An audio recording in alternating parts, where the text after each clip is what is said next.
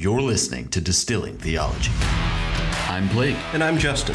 And this is a podcast pairing discussions of theology and distilled spirits. And dad jokes. Amen. What's wrong with you people? You're not David! I don't know why you're clapping. I'm talking about you. Fatality. You know, starting a podcast about theology and distilled spirits is whiskey business. I said that with a straight face. This is Distilling Theology. Welcome to another episode of Distilling Theology, where we distill the. Well, I'm going to start that over. I love it. Where we distill theology. We're also uh, hyper literalist in our interpretation. you know what? You know what? We're just going to keep this going. I'm not. I'm not going to record a second one. Are we? Yeah, I'm not going to record another one. Yeah. If you really want to, you can do it, but I think we should just leave it. Let's go. All right. Well, welcome to episode 48. All right. Anyway, hey Blake. So uh, you're here. I Justin, am. you're here.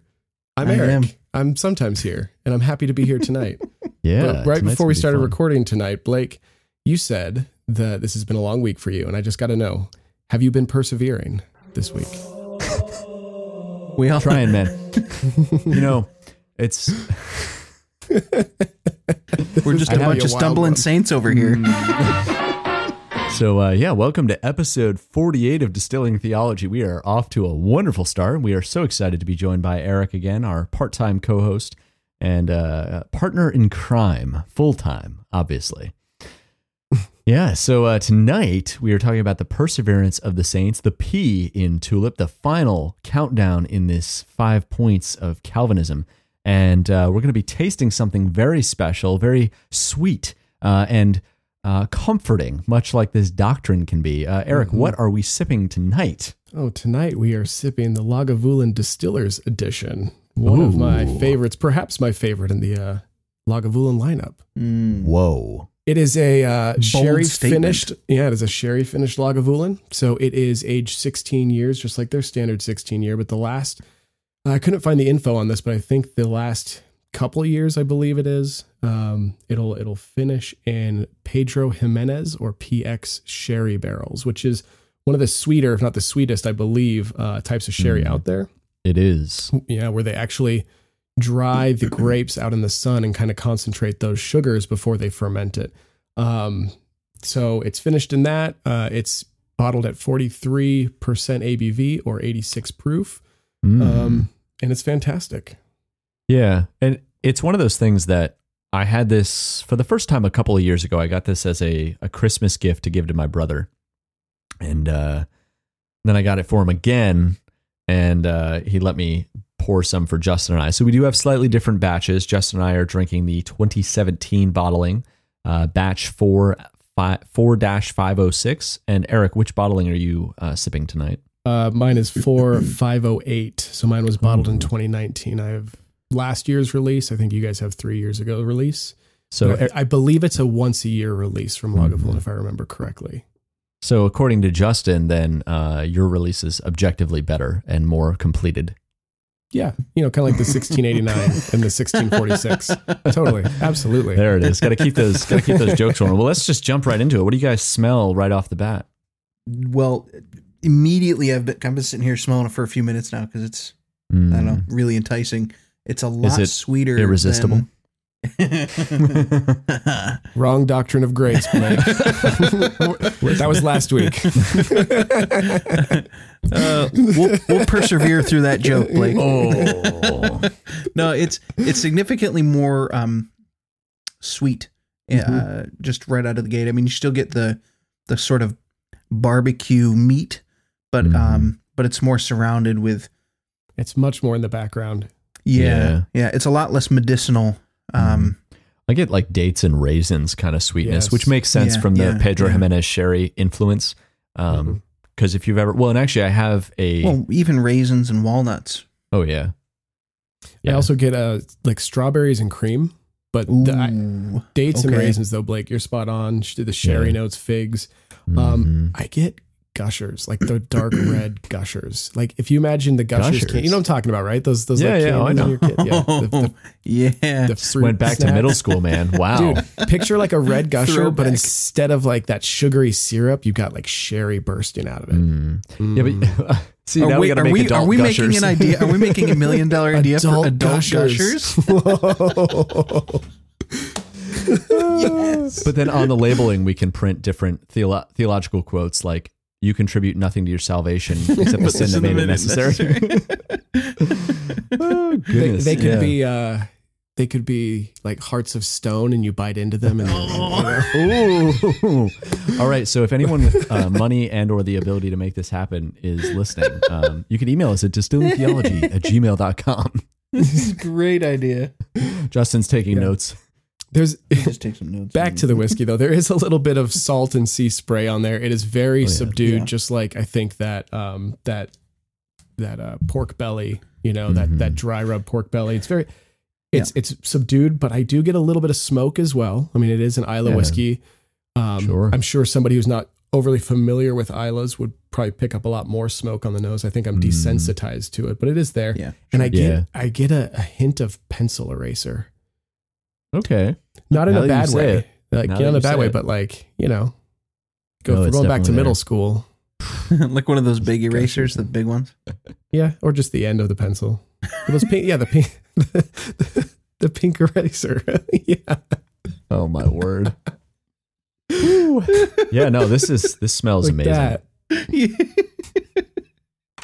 For those who aren't on Patreon, Eric just held up a, uh, pencil. Oh, pencil. We need Yeah. very literal visual front of representations me. of matters. I just see if you take this and you stick it up your nose and to get a big whiff of it that's i get a hint of that The- This is the quality content that our patrons signed up for. Like I feel like every week, at least once, you you make the you make the quote that this is the content that our patrons are paying for. Listen, man, I got to remind people why they're why they're giving us the big bucks. Yeah, let's it be were. Honest. Blake's the straight man. He has to keep us on task. I mean, when I'm not here, he's full of dad jokes. I mean, he's full of dad jokes regardless. but if it were just Justin and I, we would just laugh our heads off. Yeah, we And we get struggled with that theonomy episode getting through. yeah. So Blake keeps us on Listen, task. He that's what takes us to task too. Yeah, when you have a couple uh, a couple 1689ers and a potentially something else in a room, you know, the the other, the other guy has to, you know. Potentially something else. Hmm. Anyways, Blake. well, let's Yeah, let's, let's- yeah, let's taste get in this. and taste So this. you're an beautiful Arminian? thing. Oh, tune in next week. You won't believe what happens next. Cheers, gentlemen. Hmm. Mm-hmm. Is that your first sip of this, Justin? Ever? It is. Ooh. All right. Does it make you want? Oh, that is a wholly different experience than the other A wholly? Lagavulins. like a holy difference? Holy, like entirely. What is it? Holy, holy, holy. holy, holy. It's a wholly, Dang wholly, it. wholly different experience. It's Is hard, it the Blake, when you and I trifold repetition of Yeah. holiness? Yeah. It's like hard, a. Blake. It's like it's like being enveloped with a smoky hug of dark chocolate and raspberries. Mm. Ooh, That's really good. dude. Oh man. So Yeah, man. I, I actually feel like it's a little tart on the front end. Got a little bit of a Yeah, tart yeah. grape skins.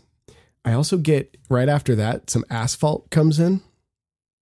Yeah, Yeah. yeah. yeah, you just lick asphalt again. Go back to middle school. You guys never licked asphalt. if I had some asphalt here, I'd hold Yeah, it right after sniffing my number two it, pencil but, eraser. and then eat some gushers. It's mm-hmm. great. Middle school was apparently a weird time for the three of us. but then again, for whom wasn't uh, middle school a weird time? I think middle school may be one of the, aside from like a bunch of toddlers, I think middle school might be the greatest argument for total depravity. Mm, absolutely. That's what makes those teachers really saints. They persevered through listening to us. Two hours later. Oh man, yeah, dude. I and I get some of that sherry influence. It's it is very tannic and drying towards the back though, which is interesting because it's. I agree with you. It's kind of tart at the fin at the at the beginning. and the the end, finish, think. it- yeah, and it's but it's still characteristically Lagavulin. I get that billowing smoke. Yeah. I get um a little bit of pepper. I think, um, and maybe I don't know. There's like a little charcoal as well at the back of the mouth. Well, yeah, it's a little bit ashy, sort of, Mhm. um, as it finishes off, but it's a long finish. Yeah, it's That still really going. Just, yeah, it just keeps going. You know, it just keeps uh, persevering. the perseverance of the whiskey finish. no, this actually, in, in all seriousness, though, that I feel like the as goof as goofy as it was to be like, let's pair different Lagavulins with the five points of Calvinism. This is the Lagavulin to pair with this doctrine tonight. because it's the Um, sweetest. It's the sweetest. It has one of the longest finishes. It is. Oh. um, it combines everything that we like about the earlier versions and and then mellows it and sweetens it uh, Mm-hmm. even further, which uh, this doctrine should do uh, for us. But anyways, yeah, it's man. It's Yeah, almost so the it's actual pretty thick. It's pretty. ch- It's almost Yeah. chewy. It does have kind of a chewy mouthfeel. And actually, the Mm. first time I had this whiskey was at a um, bar in Saranac Lake, New York. Um, it was not a super fancy bar, Love but they randomly had like Lagavulin Distillers Edition on the wall for like $25 a pour. So naturally, I was like, all right, I'll try that. And I remember being absolutely awestruck by it and how rich it was and how it, it brought like that smoky complexity of the was. 16. Yeah. Uh, with this sherry influence. And um, man, it's so good. I'm just gonna start describing my whiskey as wealthy instead of rich. it's, I, lo- see, I love, that. to like in common vernacular. I like to replace words with synonyms that are not normally used. Yeah, Ooh. this is this is the problem. Blake's like being all serious, and Justin just interjects with something No, but that's what makes and that's and what then makes and distilling then I can't focus on anything Blake's saying. But now I'm just thinking about how I'm going to start professionally in my line of work. Just start calling whiskey wealthy. No, I'm just, I don't. I don't think they. I think that there, but no, I think that would only apply to like the um like the Van Winkle whiskeys and things like that that are heavily allocated. Which somebody in the Distilling Theology Facebook group had a good question about this week, so that was fun. Um, it's always enjoy- enjoyable. Anyways, before we get ourselves into too much trouble, let's uh open with some prayer from uh the Puritan collection of prayers in the Valley of Vision, and uh, Read none other by, but read by none other than our local orator Balake. Oh boy. Uh, this one, if you have the Valley of Vision, please open with us to page 92. This is called Assurance. Almighty God, I am loved with everlasting love, clothed in eternal righteousness. My peace flowing like a river, my comforts many and large, my joy tri- and triumph unutterable, my soul lively with a knowledge of salvation my sense of justification unclouded. I have scarce anything to pray for. Jesus smiles upon my soul as a ray of heaven, and my supplications are swallowed up in praise. How sweet is the glorious doctrine of election when based upon thy word and wrought inwardly within the soul. I bless thee that thou wilt keep the sinner thou hast loved, and hast engaged that he will not forsake thee else I would never get to heaven. I wrong the work of grace in my heart if I deny my new nature and my eternal life. If Jesus were not my righteousness and redemption, I would sink into nethermost hell by my misdoings, shortcomings, unbelief, unlove. If Jesus were not by the power of his Spirit my sanctification, there is no sin I should not commit. Oh, when shall I have his mind? When shall I be conformed to his image? All the good things of life are less than nothing when compared with his love. And with one glimpse of thy electing favor, all the treasures of a million worlds could not make me richer, happier, more contented, for his unsearchable riches are mine. One moment of communion with Him, one view of His grace, is ineffable, inestimable. But, O God, I could not long after Thy presence if I did not know the sweetness of it, and such I could not know except by Thy Spirit in my heart, nor love Thee at all unless Thou didst elect me, call me, adopt me, save me. I bless thee for the covenant of grace. Amen. Amen. boy, Mm. man, I am I am glad to be talking about this this doctrine, Mm. the perseverance of the saints, with you gentlemen this evening because something that I know I need to dwell on more. That whole first third of that prayer, Blake, I, I don't identify it right with it right now. Like Mm. I know I have in my my walk with Christ as a Christian. I've definitely felt that way before, but the whole first third of him in elation, just praying like Mm. my peace flowing like a river, my comforts many and large, my joy and triumph unutterable, right? My Mm. soul lively with the knowledge of salvation, my sense of justification unclouded. I have scarce anything to pray for. Hmm. Mm. Like that is not where I'm personally at in my soul right now, though again I've felt it. But I love Mm. recording these episodes with you guys because as we've talked about before, talking about these doctrines always leads us into a place Mhm. of doxology, a, a place Yeah. of praise and worship of God and, and rejoicing in these Mm. doctrines that we get distracted from in day to day life. Um, Yeah. yeah. so thanks for having me Mm. on tonight, gentlemen. I, I appreciate it. And this is, you know, of all of all the doctrines, I mean, it kind of wraps up and culminates in this for a reason. And it's such a great, comforting doctrine to discuss. So Amen. Indeed. Indeed. So, if you guys haven't figured it out, we are talking about angels to no, we're talking about perseverance of the saints, uh, or the preservation of the saints is another way you can put it. In other words, the idea that uh, as folks who have been saved by grace through faith in Christ alone, Mm. that our salvation is in fact secure. Our comfort can be true, peaceful comfort, knowing that God will not lose us. This idea that we will persevere by His grace alone unto ultimately glorification uh, upon our death in this particular portion of our eternal life uh, in Christ. So, how about somebody lead us in with some sort of, I don't know, evidence of such a ridiculous doctrine that for some reason people want to object to? well, I do want to make one quick distinction as we Please. jump in. Um, I have found in some circles um, this concept uh, distorted in Sure. a couple of terms. So, and you'll Okay. hear some Calvinists use this language. So, this is just sort of my own experience speaking here. But I've heard some circles use the terms once saved, always saved, or eternal security.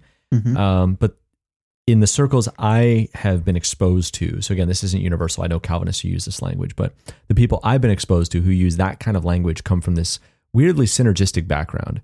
Sure. So they would affirm this idea that you have to say the sinner's prayer and you have to give your life to Jesus. But once you do that, it doesn't really matter what you do because you're saved, which obviously is a terrifying position to be in. Mhm. Um, but I've heard people share that view. And so I want to make a distinction. Again, as I said, some people use that language. This is just what I'm familiar with. I want to make sure we make a, a sharp distinction between that kind of idea from what we're speaking about in a, in a reformed view of perseverance Yeah. of the saints, because it's not the same thing. It, similarly, from an Arminian Wesleyan background, um, I, I've often heard the same terms once saved, always saved, um, or eternal security as describing those on the uh, alternate spectrum of what we believed. And um, I, I think on one hand, it yes, we can say once we're saved, we're always saved unto glorification, but it's not. It's not. Um, that's not an, a nearly all-encompassing uh, way of uh, explaining the doctrine. You know, because it's so much more than that. Um, it's not as though we've punched our card uh, or our ticket to heaven, and now we can just carry on our wayward as wayward sons. you know what I mean? and so, uh, so yeah, we'll we'll touch on that um, for sure Yeah. to to give a more fully orbed view, as it were. Mm. Yeah. well, I guess we could get into some. I mean, Eric, you want to read from, uh, was that First John? Where specifically? Oh, sorry. turn, turn to page 25. Just all of First John. turn, turn to page 25 in the notes. Just kidding. Uh, First John 2, uh, verse 19 there. okay, sure. Surprise. Let me Well, while find you- that. Let me find that real quick. While you're turning there, I'm going to read uh, from I John got it. chapter 10. it. Here we go. You good. Well, I think you know what. Um, let's I'll read this, but let's keep it in mind. I'm sure we'll come back to it when we discuss some objections to this doctrine, like in the book of Hebrews. So I'll read it, but you're right. You're think- right. Yeah, yeah, yeah. Yeah. Uh, where is it? Um, all right. So this is John saying, uh, "They went out from us, but they were not of us. For if they had been of us, they would have continued with us. But they went out that it might become plain that they all are not of us." Hmm. And uh, John is speaking of apostates there who are leaving the Christian church. And then in John, uh, John's Gospel in the tenth chapter, um, pick up in verse. I'll pick up in verse twenty-five. Jesus answered them, "I told you, and you do not believe. The works that I do in my Father's name bear witness about me, but you do not believe because you were not among my sheep." We talked about that a couple of weeks ago. For my sheep hear my voice, and I know them, and they follow me, and I give them eternal life, and they will never perish, and no one will snatch them out of my hand. My Father who has given them to me is greater than all, and no one is able to snatch them out of the Father's hand. I and the Father are one. And what I find beautiful, and Justin, you drew this out a couple of weeks ago, that it's the Father's hand, it's the Son's hand. Like it's the same. Like God is holding His people in His mm-hmm. hand. Mm-hmm. No one can take them away from Him. Um, as we get into some confessions here, uh, Westminster 17.1 reads, uh, They whom God hath accepted in his beloved, effectually called and sanctified by his Spirit, can neither totally nor finally fall away from the state of grace, but shall certainly persevere therein to the end and be eternally saved. So, what Okay. Westminster and London Baptist very similar is saying is if if God is the one doing this monergistic work of salvation, then ultimately those who he is electing to save can't fall away because it's God who's doing the work. I don't know, Eric, you were going to say something. I, Yeah, I was just going to say, okay, but then uh, what about what I read in First John two nineteen about those who went out from them, and what about what it says in Hebrews, uh, Hebrews six uh, six four, for it is impossible in the case of those who have once been enlightened, who have tasted the heavenly gift and have shared in the Holy Spirit, and have tasted the goodness of the Word of God and the powers of the age to come, and have then and then have fallen away to restore them again to repentance. And it goes on, but well, yeah, but what about those people? Ooh, Justin. yeah, Well. Justin, come on. There's a couple of distinctions that we should make. Uh, first of all, um, okay, so in this case, we definitely want to implore the tactic of using scripture to interpret scripture uh, because, you know, it's helpful uh, to have a whole context. Um, so Blake looks surprised. Wow, context? What is this? right. Uh, Eric, you already touched on this a little bit, but it's the idea of um, apostates, right? Folks who were outwardly um, part of the visible body, the church. Uh, they, they, they were, uh, as far as you and I could tell, uh, brothers and sisters. Um, but they have since fallen away. Uh, They're going to lose uh, some of the blessings that are inherent in being part of the visible body. Just being around Christians and being in the in the Christian church is, has benefits. Um, I mean, you can see that in society. Culture flourishes when it's under a more Christian um, culture. It's just the the nature of doing things God's way. Um, Christians with benefits. That's a saying, Christians right? with benefits. Blake's got the disappointed dad face on right now. You could see that if you were on Patreon. Uh, da, da, da. Uh, so anyway, Well, so, Um, so to interrupt you, I know we're like sorry, but I think a way to think about this yeah, is John said they they went out from us Mm. because they were not truly of us. So mm-hmm. who's the they and who's the us that John is talking about? And I think in other passages that we'll see in what Blake read in John 10, mm-hmm. the us that's being talked about are the elect. right. That those who go out from the elect, those who no longer profess Christ or fall away, what are known as apostates, um, the Reformed understanding, the doc, the understanding as as laid out in the doctrines of grace, is that they were never actually elect. That God will always preserve his elect. I mean, that's the great thing about this doctrine. And there's the call it the perseverance of the saints or the preservation of the saints. One is looking at what we Mm. experience, Yeah. we persevere with the help of the Holy Mm. Spirit, right? And then the other Yeah. is God's work, the pre- the preservation, Him preserving us and helping us to persevere. But um, I think, regardless of whether you're a Reformed Baptist or you're a Presbyterian or or or any other of the Reformed camps, um, there's slight differences in how we might understand the warning passages in Hebrews. You have more than just Hebrews six; you have Hebrews ten as well, and some others. But we would all agree that what's in question here with the the preservation of the saints is the elect that god preserves the elect. They will be saved. And if on the last day someone is shown not to be elect it wasn't because they were once and then they fell away.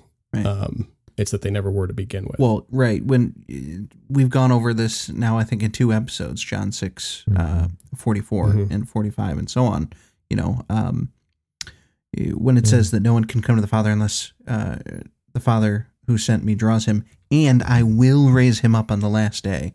Like it's not a, you know, it's not a question of I might raise him up. Um, it's I'm going to raise him up. Um, so if that's the case, if God is going to raise you up on the last day, um, that's a that's a certainty. That's a promise Yeah. from God, and either God is lying, uh, or we so often misunderstand the doctrine.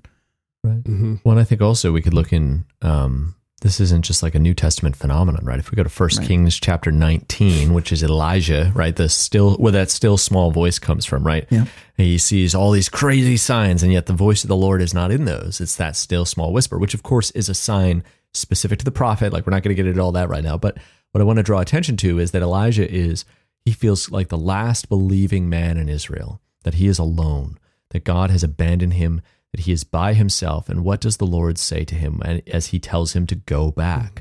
Uh, in verse 18, the Lord says to him, Yet I will leave 7,000 in Israel, all the knees that have not bowed to Baal, and every mouth that has not kissed him. And so what's happening there is God has the, and this is a theology that we will see throughout scripture, this idea of a remnant, right? That there is, you know, corporate Israel or the corporate church, if you want, you know, if you want to speak in in Reformed Baptist terms, you would speak in, you know, the covenant of works, covenant of grace. If you're speaking Presbyterian terms, you would speak about Old Testament, New Testament administrations, the covenant. But regardless, there's a body of people that are, you know, visibly the the people of God. But within that visible body, there is an invisible uh, portion of people who are those that are elect, those who are saved. And as uh, uh, my pastor at my church pointed out, that invisible church or uh, language also refers to those that have gone on to glory and to those who are yet to be born. That the invisible church is not only a matter of like those that are, um, you know, elect in the midst of the visible body, but it's also referring to the saints who have gone into glory and those who are yet to be born, which is so encouraging and amazing. Yeah. And oftentimes I feel like that gets lost, and it was so cool to to hear. And he said it in an accent, right? He did say it in an accent, and someday we may get to hear it. Uh, but in oh, good golly uh, Westminster Confession uh, seventeen two to what Eric was saying just a second there is that uh, this perseverance of the saints depends not upon their own free will, but upon the immutability of the decree of election, flowing from the free and unchangeable love of God the Father, upon the efficacy of the merit and intercession of Jesus Christ, the abiding of the Spirit of the, and of the seed of God within them, and the nature of the covenant of grace, from all which ariseth also the certainty and infallibility thereof. And I'm sure 1689, 17.2 is a little different there, but the thrust is the same, right? It's not about us. And that's the whole point of this doctrine. That's the whole point we've been getting at with all five points here, right? Is that it's God's work. It's, I love this, the free and unchangeable love of the Father, the efficacy of the merit and intercession of Jesus Christ, the abiding of the Spirit. How comforting is Mhm. that? Father, Son, Yeah. and Spirit united in purpose, though different in how, in what they're each doing, yet united what completely in their purpose to save a people. Yeah, and we see that with the doctrines of grace, right? This they all flow naturally from Yeah. one another. They're all united. You can't you know argue for one you can't talk about one without talking about the others because they nece- necessarily flow from one another logically. We also see them in scripture. We see th- pretty much the entirety of the doctrines of grace in, in single sentences. You know in john 6 Yeah. we see sections where Yeah. in one or two sentences the entire doctrines all all five of them are all uh, wrapped up in that um, but speaking of comforting, you know, in talking about the the working of the triune God together, um, what you just read in that uh, seventeen point two about the unchangeable uh, love of God, Charles Spurgeon. Um, he was a 1689 guy, not a Westminster guy, just in case, you know. But the, we have the Prince of Preachers. But he said, "If one dear saint of God had perished, so might all." If one of the covenant ones be lost, so may all be. And then there is no gospel promise true, but the Bible is a lie, and there is nothing in it worth my acceptance. I will be an infidel at once when I can believe that a saint of God can ever fall finally. If God hmm. hath loved me once, then he will love me forever. Yeah. And, hmm. you know, that's that's just Spurgeon, hmm. man. He's just saying that God is unchanging, basically saying God is unchanging there. Uh, uh, John MacArthur would summarize that as if I could lose my salvation, I would. Yeah, there you go. Yeah. Well, and that gets into uh, you know Article three of this chapter of the Confession, which picks up. Nevertheless, they may, through the temptations of Satan and of the world, the prevalency of corruption remaining in them, and the neglect of the means of their preservation, we'll come back to that, fall into grievous sins, and for a time continue therein, whereby they incur God's displeasure. We could look at someone like David Mm. and grieve his Holy Spirit, come to be deprived of some measure of their graces and comforts, have their hearts hardened and their consciences wounded, hurt and scandalize others, and bring temporal judgments upon themselves. So, again, we're not talking about eternal punishment, right? We're not talking about being cast into hell.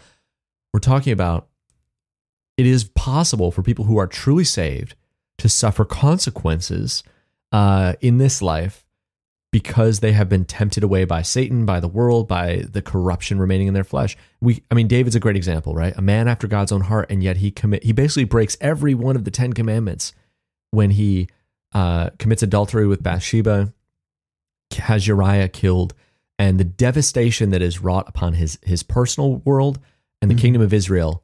He never recovered from. He never knew peace the rest of his days.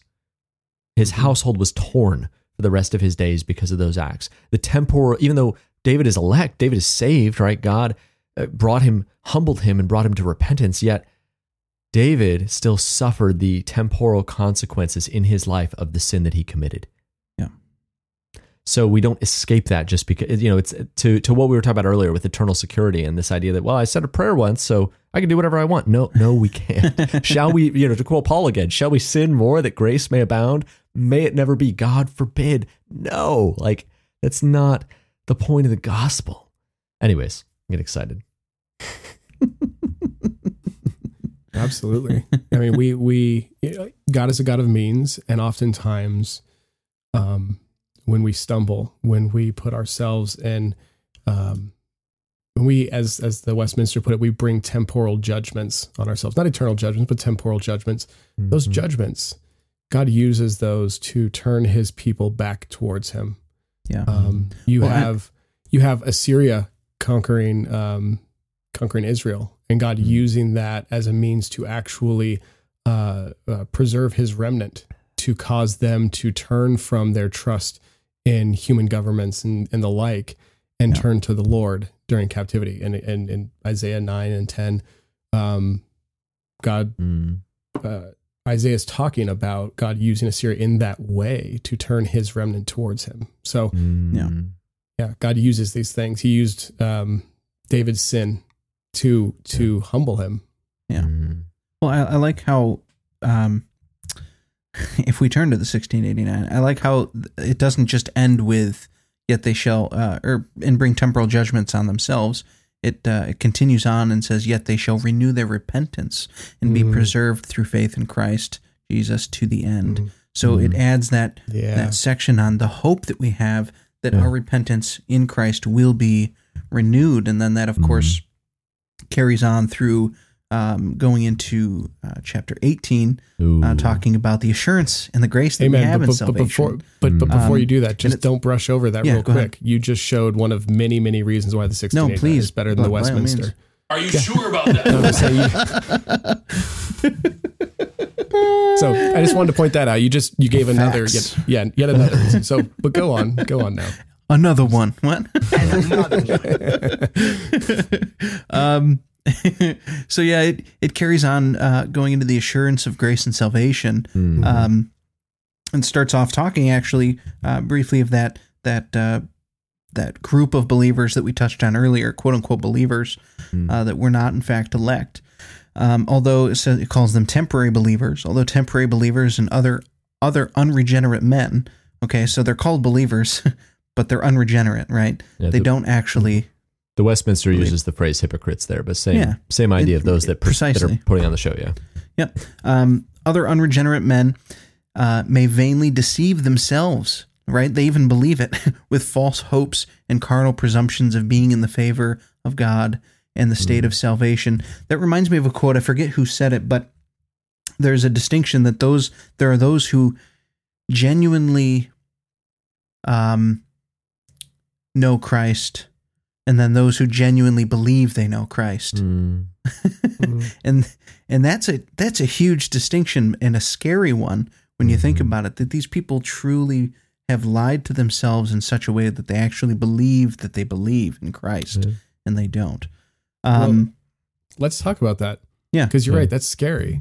Mhm. So is this doctrine a scary doctrine or a comforting doctrine, yeah.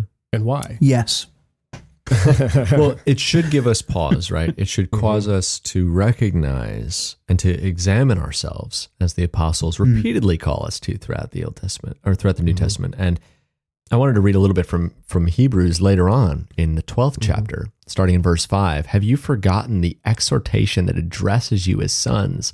My son, do not regard lightly the discipline of the Lord, nor be wary when reproved by him. For the Lord disciplines the one he loves and chastises every son whom he receives. It is for discipline that you have to endure. God is treating you as sons. For what son is there whom his father does not discipline? If you are left without discipline, in which all have participated, then you are illegitimate children and not sons. Besides this, we have had earthly fathers who disciplined us, and we respected them. Shall we not much more be subject to the Father of spirits and live? For they disciplined us for a short time as it seemed best to them, but he disciplines us for our good, that we may share in his holiness. For the moment, all discipline seems painful rather than pleasant, but later it yields the peaceful fruit of righteousness the, to those who have been trained by it. And so, yeah, it should be, it is challenging. Discipline is uncomfortable when it's happening. When, when, when the Lord hmm. chastises his children, we don't like mm-hmm. that, but it's for our good.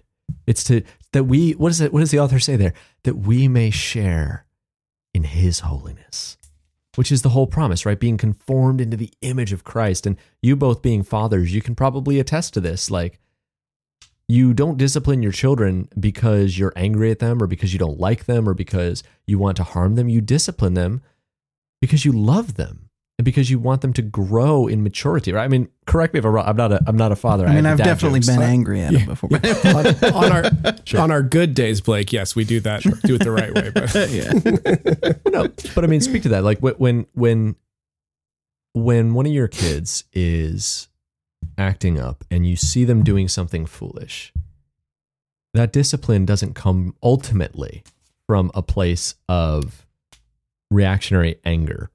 Right. Um, right. Ultimately, it's it, and even if it is anger on the surface, right? Ultimately, Sure. why is that upsetting to you? Well, right, and I've sat down with Levi before and talked to him about, you know, after you know he's sat in timeout or whatever punishment he's had. I'll sit down and I'll talk with him. I'll say, Levi, look, the reason that I'm having you sit in timeout or the reason that I spanked you is because ultimately I want you to grow up and have a good and fruitful life and a, and a successful life and one that ultimately is honoring to God because I want I want you to know God. I want you to love God, and I want you to to honor Him in the way that you live. And um, and and that's important for him to understand that because and he always he always you know he'll give me a big hug after that. You know he knows that he knows that I'm not punishing him because I'm I don't like him or any of those things. You know he knows that it's because I love him and I want what's best for him. Um, and mm. you know sometimes I, don't stick your finger on the thing that's going to burn you because I don't want you to burn yourself. It's not because I hate you, because mm. I want you to not die. You know. yeah. I think when we think about how this doctrine is comforting, and yes, it can be scary, but really more than scary, it should cause us to pause, like you said, Blake. Mm-hmm. Um. When we when as you read from the Valley of Vision, let me see if I can find it again really quick. Um, my peace flowing like a river, my comforts many and large, my joy and triumph unutterable, my soul lively with the knowledge of salvation, my sense of justification unclouded. I have scarce anything to pray for. Jesus smiles upon my soul as a ray of heaven, and my supplications are swallowed up in praise. Why should we not always feel that as Christians, right? I mean, mm-hmm the, the beauty of our salvation, the beauty of our God, you know, the the marvelous work of Christ and His person, um, should cause us to feel enraptured with those things, but we don't. And mm-hmm. as I confessed earlier, it, it, there are times and there are seasons we go through, mm-hmm. and these warnings, I think, are um, things that cause us to pause. They they rouse us uh, from sometimes that that spiritual um, winter, that spiritual mm. coldness that we can at times feel because it can I know it has for me shaken me a little bit and thought, well why why is my uh, the thought of my justification not unclouded in my mind? Why does it feel mm. clouded? Why yeah. uh, why is my peace not like a river, but rather just a dried up, you know, riverbed right now? I have no peace. Um, so I think about those things um, when I'm reminded to examine myself to see that I'm in the faith, right?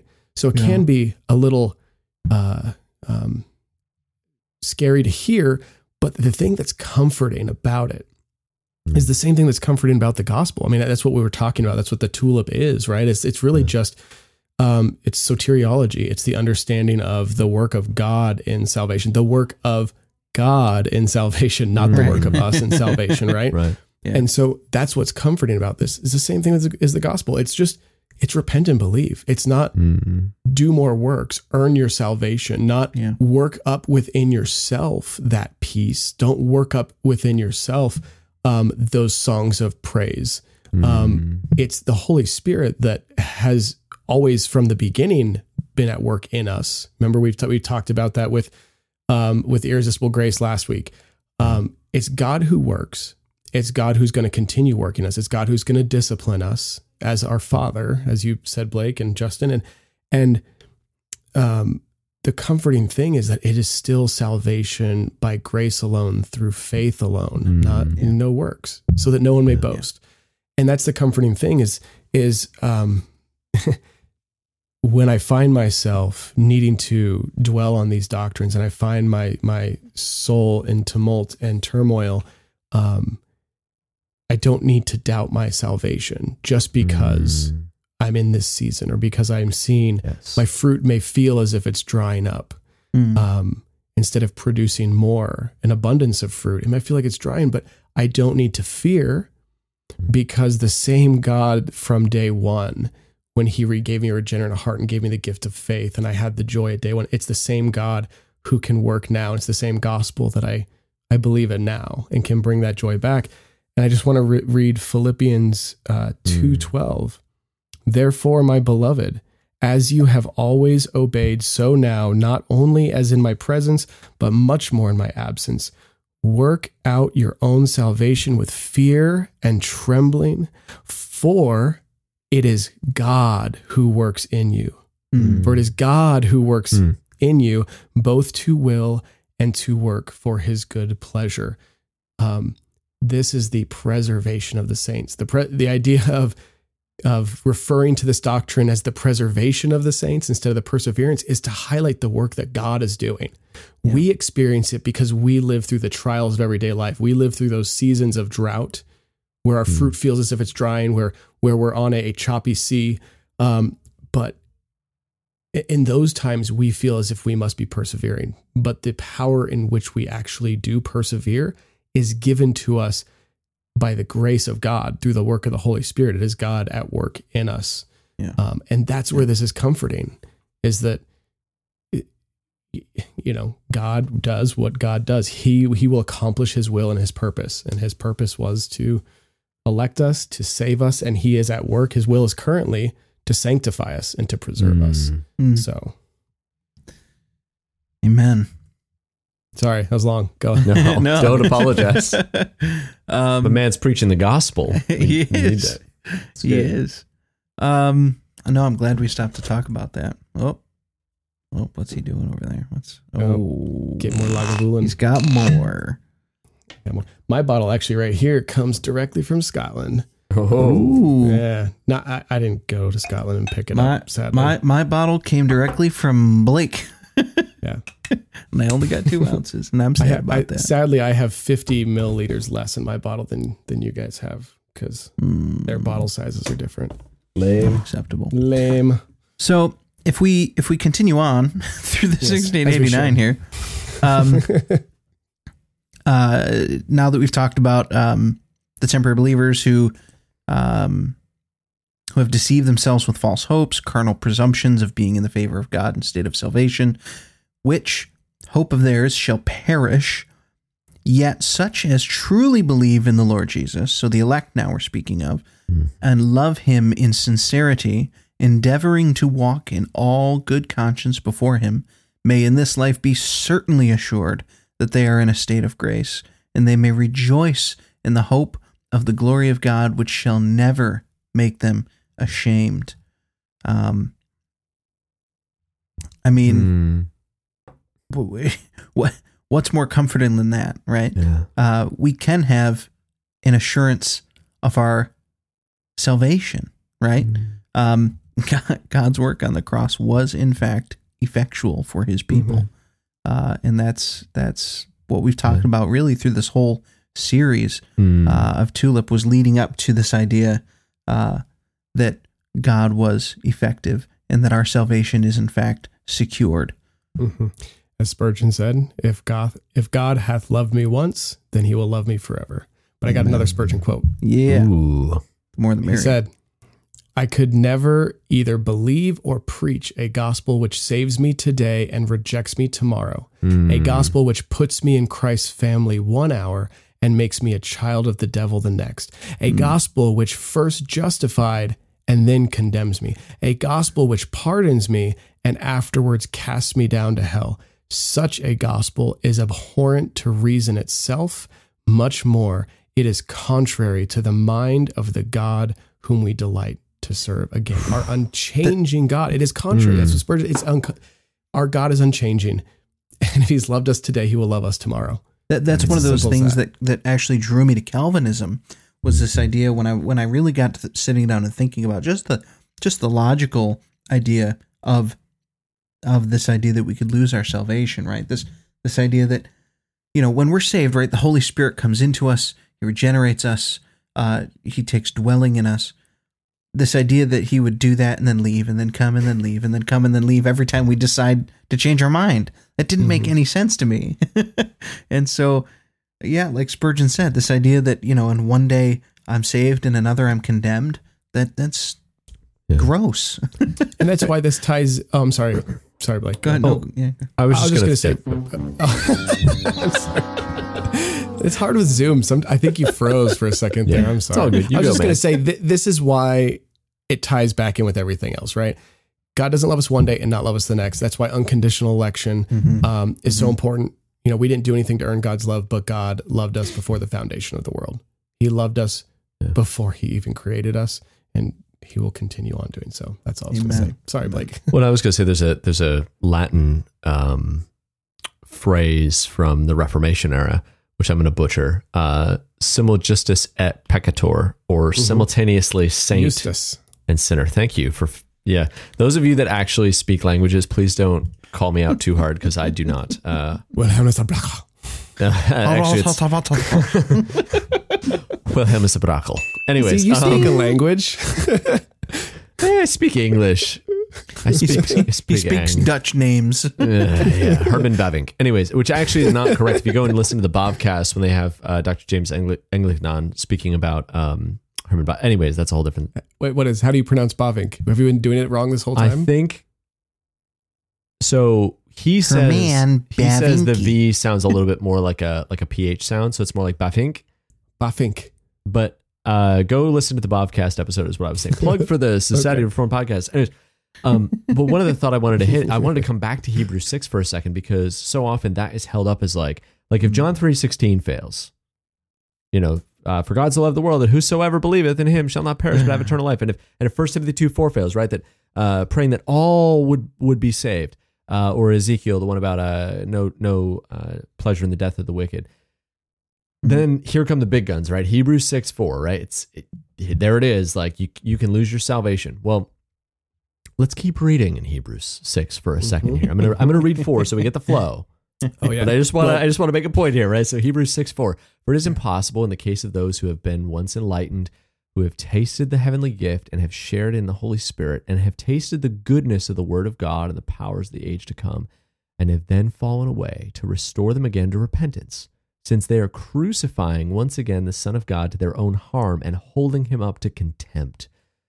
For land that, ha- that has drunk the rain that often falls on it and produces a crop useful to those whose for whose sake it is cultivated receives a blessing from God. But if it bears thorns and thistles, it is worthless and near to being cursed, and its end is to be burned. So that's talking about the apostates, right? We're talking about people that I, I would say, from kind of a, a more Westminsterian persuasion, these are people that are in the visible church. I mean, I think, but, but but really, ultimately, our covenant theology doesn't really differ on this passage too terribly much, right? Because Correct. there's people in the visible church. There's people that are baptized. There's people that made a public profession. There's people that were raised in the church and were baptized as children, right?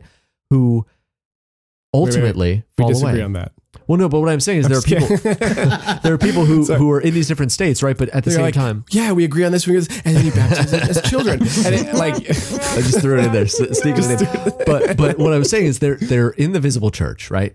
Um, they have the outward signs. They receive the blessing of sitting under the word preached. They've received probably the Lord's Supper if they're of a certain age, right? So they've participated visibly in the means of grace, which is what Westminster was talking about earlier. About Well, the, uh, the when infants didn't participate. No, that's true. But uh, I'm talking about the old, older people. Anyway, so they've participated in these means of grace and then they've fallen away, right? But what happens after this? So verse nine, but if it bear this this ground, if it bears thorns and thistles, it is worthless and near to being cursed, and its end is to be burned. So obviously the warning there is hellfire for for you know those who apostatize. But what is what follows in verse nine? Though we speak in this way, so in a manner of speaking, in this in this manner of speaking, that we speak this way, yet in your case, beloved. So this is the author of the, the apostle of the Hebrews speaking to the church that he's writing to. In your case, beloved, we feel sure of better things, things that belong to salvation. For God is not unjust so as to overlook your work and the love that you have shown for his name in serving mm. the saints as you still do. And we desire each one of you to show the same earnestness, to have the full assurance of hope until the end, mm-hmm. so that you may not be sluggish, but imitators of those who through faith and patience inherit the promise. Amen. So, you know, so Hebrews 6 4 is often held up as like this terrifying verse, and it should be. It should cause us to pause. It should cause us to mm-hmm. reflect and to seek Christ and to throw ourselves upon the, the, the grace of God. But verse 9 through the end there, through 11, that's so encouraging. Those are some mm-hmm. of the most comforting mm-hmm. words in the Bible, right? Yeah. We speak in this way, but of you, we're convinced of better things. We're sure of better things, Yeah. that you press on, that you not be imitated, but that you have this full assurance. So the author of the Hebrews, in the same breath of it's impossible to restore such a one, such an apostate to salvation, at the same breath says they want he wants the church to have this full assurance of hope that mm-hmm. holds fast to the end. Not that Well, we'd be sluggish, but that we're imitators, right? That we well, he calls him beloved. Who's he calling beloved? Mm, That's yeah. the elect. That's like those are the Yeah. people of God. mm. So there might be false professors, but this is this is a letter written to the the corporate body, the visible church, as you put it. Like these are the people sitting in the pews, so to speak, on a Sunday Mhm. morning. Mhm. Um, Well, it's like when my dad preaches, right? He he And- looks at the church and he's he's preaching to everybody in the congregation. He'll address them all the same, even though there may be people in the pews that don't know Christ and people that do. Mm. And Yeah. Blake, it's so I'm so happy you went you went back to Hebrews six to point Yeah. out the hopeful Yeah. message of the author wanting the beloved to to be assured of the hope of their salvation, right? Because it also needs to be pointed out that everywhere you see warning passages in Hebrews, Mm. there's, is there four of them? I think I can't remember. Ten's the another big one, Yeah. but there's a few throughout, and Mhm. every time you- uh, the author gives a warning passage, like like the beginning of six, Yeah. he always finishes it with an assurance of of hope, uh, with an assurance of salvation. Every time, go read all the warning passages. Assurance of pardon. There you go, assurance of pardon. Yeah, Shout Um, out to our boys. yeah. But every every time, and so you know, everybody go read them, read the warnings, but don't stop at the warnings. Uh, continue on because immediately following the author gives all of us a reason to hope, and and it's always the work that God is, has done and is continuing to do in His people. That's our hope. Is God Amen. working. Amen. Well, and there's a phrase that we talk about in covenant theology, and I know it's probably more prevalent in circles that I run in, but I'm sure I, I've heard in Baptist circles too, right? We talk about in Reformed theology, right, that there are both divine imperatives, that is like th- do this, right, do this and live, uh, and then there are divine indicatives, right, God's sign of His action. But what often happens in broadly evangelical circles is that we we flip the order. So we say, well, here's all these things you have to do, and then here's God's promises if you do them. But what we often miss, and what Reformed theology has been such a comfort to me, and what to sit under the preaching of the Word every week and to hear this week after week after week, um, is so encouraging because you have the divine indicatives, God's promise and His signs and His seals of what He's going to do. Therefore, here come the imperatives, right? Christ says, If you love me, you will keep my commandments. But what is he saying? He's not holding a threat like a abusive uh, significant other or abusive spouse saying, Yeah. If you really loved me, what he's saying is, Because you love me. Right, because you love me, therefore you'll keep my commandments, right? The, the, the obedience out is the outflow of the promise of God. Think of think of the Psalms, right? Your your mm. law is honey on my lips, right? This idea that God's law is so sweet to us. We love God's law. We love mm. God's justice and his mercy and his those imperatives that he gives us. We do them not because we're terrified, right? But mm. because we truly love and want to honor and glorify God. So it comes out of a, a frankly just the only way it's possible is to come from a regenerate heart that's been given repentance, one that that's been changed to seek after God, one where the chains have been uh, broken and and we're truly free to then um, seek after uh, the things that we want to do to to truly glorify Him. So, yeah. It's so good. And to Eric, you were talking about uh, Hebrews 10, but I wanted to actually read the assurance passage from Hebrews 10 in verse 19. Therefore, brothers, since we have confidence to enter the holy places by the blood of Jesus, by the new and living way that he opened for us through the curtain, that is, through his flesh. And since we have a great priest over the house of God, let us draw near with a true heart in full assurance of faith, with our hearts sprinkled clean from an evil conscience and our bodies washed with pure water. Let us hold fast the confession of our hope without wavering. For he who promised is faithful. Mhm. And let us consider how to stir up one another to love and good works, not neglecting to meet together as is the habit of some, but encouraging one another. And all the more as you see the day drawing near. Mm. What a comfort and what a call too to corporate, right? Those those that say, and this isn't what this podcast episode's about, but those that say, "Well, I, I just have Jesus. I don't need the church." Well, right here we're being reminded.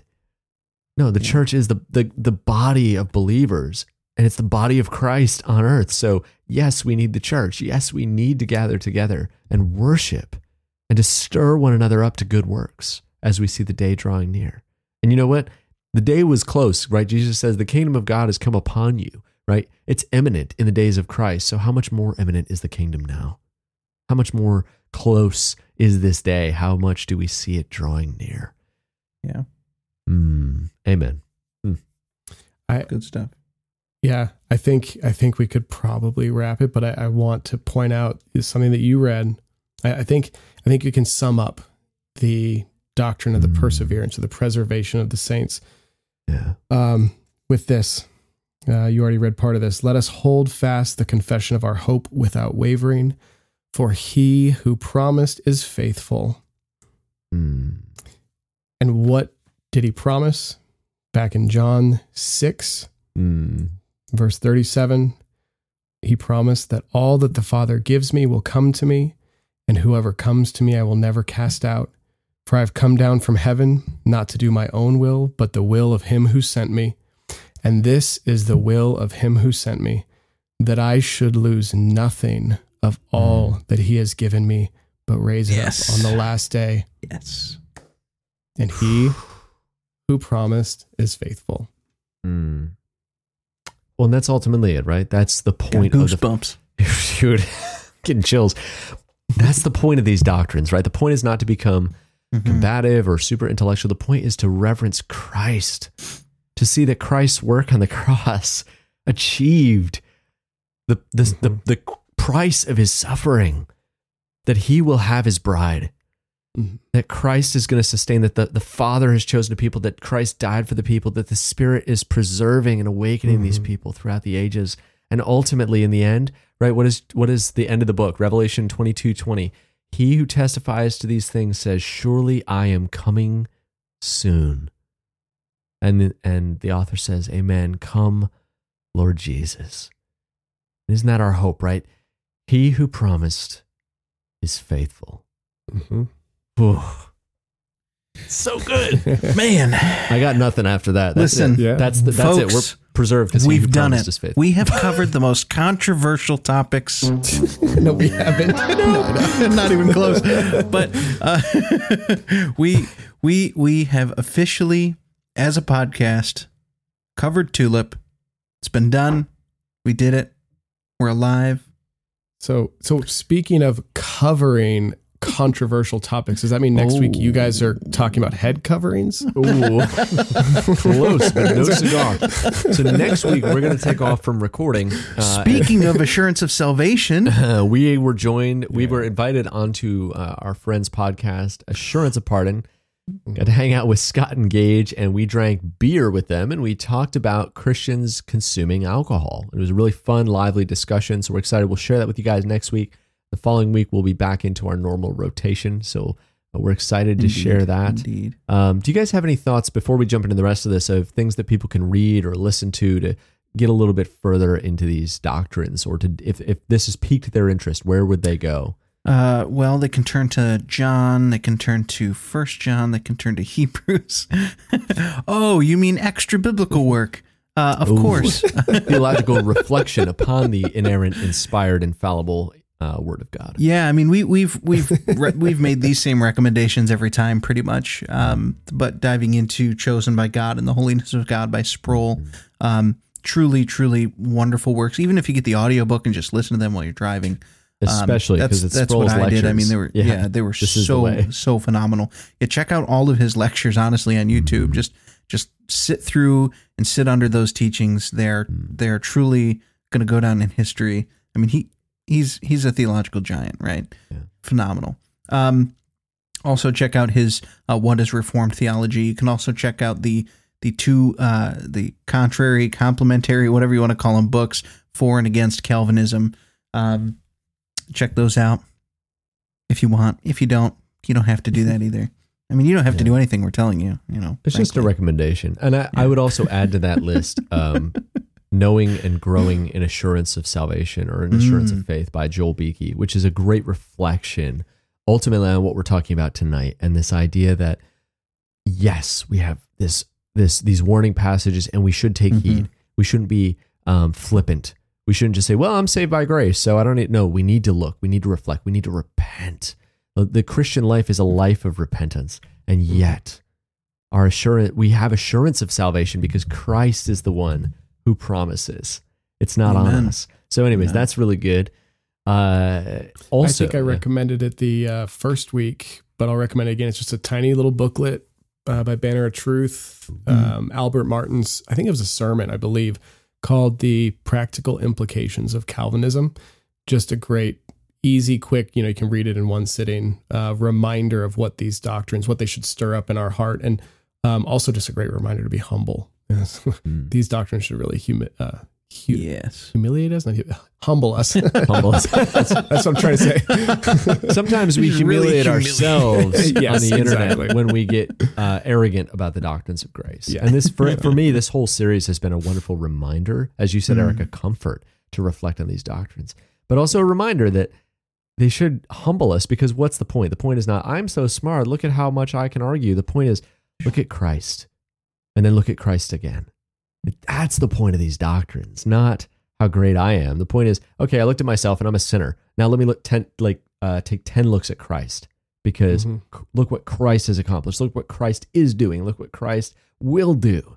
Right? That's the beauty of these doctrines of grace. Yeah. So, anywho, if people wanted to get some doctrinally sound merch, Justin, where can they go? Oh, doctrinally sound merchandise. well, you guys can check us out uh, at shopdistillingtheology.com. You can get there right from distillingtheology.com. Ooh, I'm gonna go You check can- it out right now. I want to see Oh, all. There must be a lot of merch there. Yeah, what is all so of this merch? I'm typing it right now. Shopdistillingtheology.com. Let's see. I'm gonna just for everybody listening. Let's see what's on here. Oh, we got some quote mugs. Oh, there's some really sweet glassware, but it looks like it's all sold out. and oh, that's it. but there is more coming. But wait, there's more. We uh, we yes, we just finalized our design for shirts, Ooh. potentially hats. Ooh. I don't think we're going to do socks, but you never know. You know, uh, it does say to shod your feet with the preparation of the gospel of peace. So, All right, distilling theology socks. You heard it here first, folks. Uh, but yeah, keep an eye out. We are, we do, we promise, we assure you, we're persevering through the production of new merchandise besides just the mugs. yes. Amen. um, but yeah, check that out. Also, check us out on social media where we can interact with you on a regular basis. Uh, you can ask us questions. You can post memes. You can wink at us if you so please. Um, I don't know why you would do that, but you can. Uh, so join us on Facebook, facebook.com, uh, and search for Distilling Theology. We have a page which you should like and a group which you should join.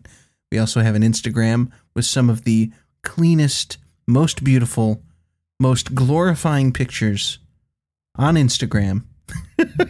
Instagram slash distilling theology. If you go there, follow us, and we will be chuffed to bits. There it is. It's been a while since you've said that. Is that an East Coast thing? I, you know, What the it's heck not. does that I'm pretty sure it's European, but What does that mean?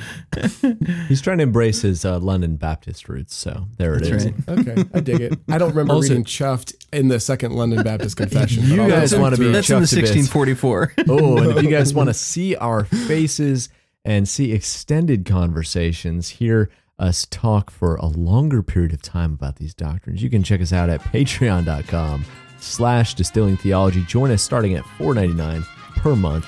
Uh, you'll get all that and more, including discounts in the Distilling Theology store. So as we continue to add For those more merch, mugs.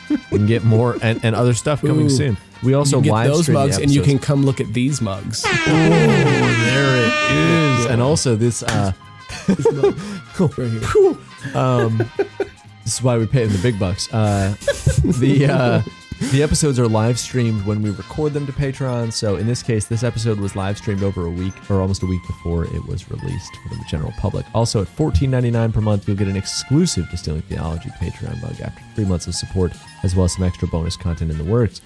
Uh, Justin, where can people find if they enjoy this podcast, but they're like, man, once a week is not enough? How do they get more of us aside Listen, from if they just wanna listening to us listen on to- repeat? I was going to say, if they want to listen to us more than once a week, I'm sorry. But if they want to listen to some further, probably more refined and grown up content, uh, We serve adult beverages on this show, Justin. What are you talking about? head over to reformedpodcasts.com where you can join the mega feed of the Society of Reformed Podcasters. Uh, this is a doctrinally sound podcasts from a Reformed perspective, both Presbyterian and Baptist. This is Um, true. and this includes uh, the friends, of course, that we are recently joined, Assurance of Pardon, um, that you'll hear next week. Also, the Bobcast, Christ in Context, yours truly, Fast God Stuff, the Reformed Brotherhood, Reformed Pilgrims, Sippin' on Theology, the Steady Anchor Podcast, and wait for it, a new one, it seems. Five hmm. Points Church Planting Podcast. So go over there, fill your ears every day with good, wholesome, family friendly content. I don't always fill my ears, but when I do, I try to fill it with good, wholesome family content. I don't always listen to podcasts, but when I do, I listen to Distilling Theology. So, guys, thank you for joining us. And remember, whatever you do, Whether you eat or drink, Do all to the glory of God. Soli, Soli Deo, Gloria. we tried. Enjoy this sneak peek from the full version of this episode available exclusively at patreon.com slash distilling theology. I think we can figure out socks. Let's actually let's let's let's go to let's go to our merch site and see. Let me Yeah, let's let's do it right now. right this Find second. out It's super socks. important. And this is not what the patrons pay for. Yes, it is. it is now. if they want socks, they're getting socks. Man, this sucks. Uh, it's so bad, but so good.